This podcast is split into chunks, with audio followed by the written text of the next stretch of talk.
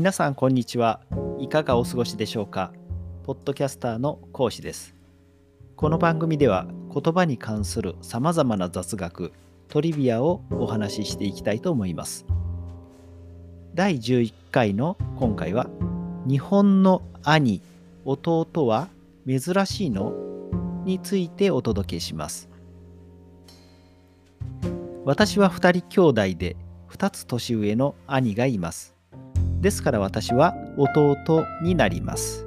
そして私には姉や妹はおりません。はい。兄弟姉妹。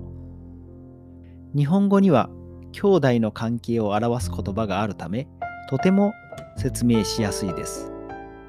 一方外国の言葉はどうでしょうか？実は日本語のように兄弟姉妹などを一つの単語で表す言葉はあまりないようです。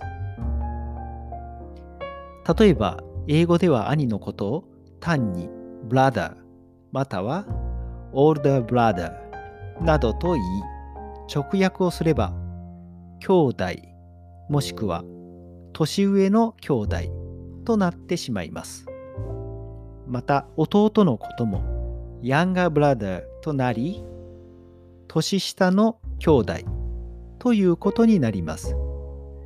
姉妹についても同じですね。英語以外の言葉でもほとんどがこのような感じになるようです。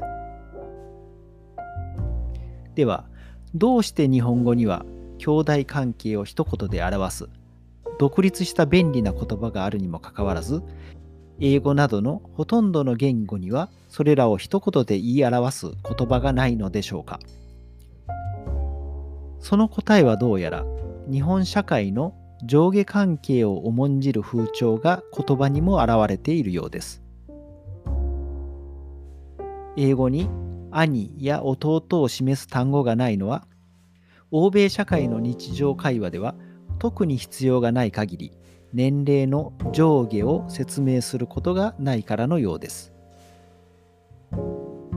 一方年齢による序列を重んじる縦社会の日本では兄か弟先輩か後輩などどちらの年齢が上か下かはとても重要です。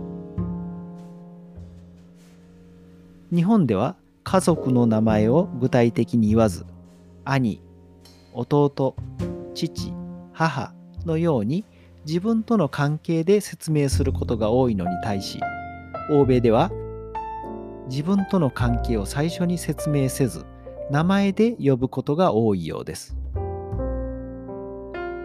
最近ではあまり聞かれなくなりましたが一昔前は日本の多くの家庭で親が子供を呼ぶ際名前ではなくお兄ちゃんお姉ちゃんなどと兄弟間の序列を表す呼び方で呼んでいたぐらいです。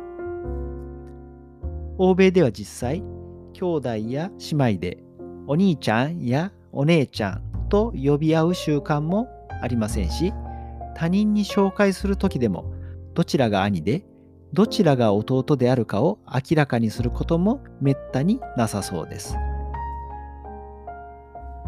このように日本では兄、弟、姉、妹という言葉は年齢の序列を一言で説明するのにとても便利だったため使われてきたようです。いかがでしたか？いいか悪いかは別として日本人は子供の頃から兄弟関係から始まった年齢による序列を意識させられているのかもしれませんね。それでは次回もお耳にかかりましょう。ごきげんよう。さようなら。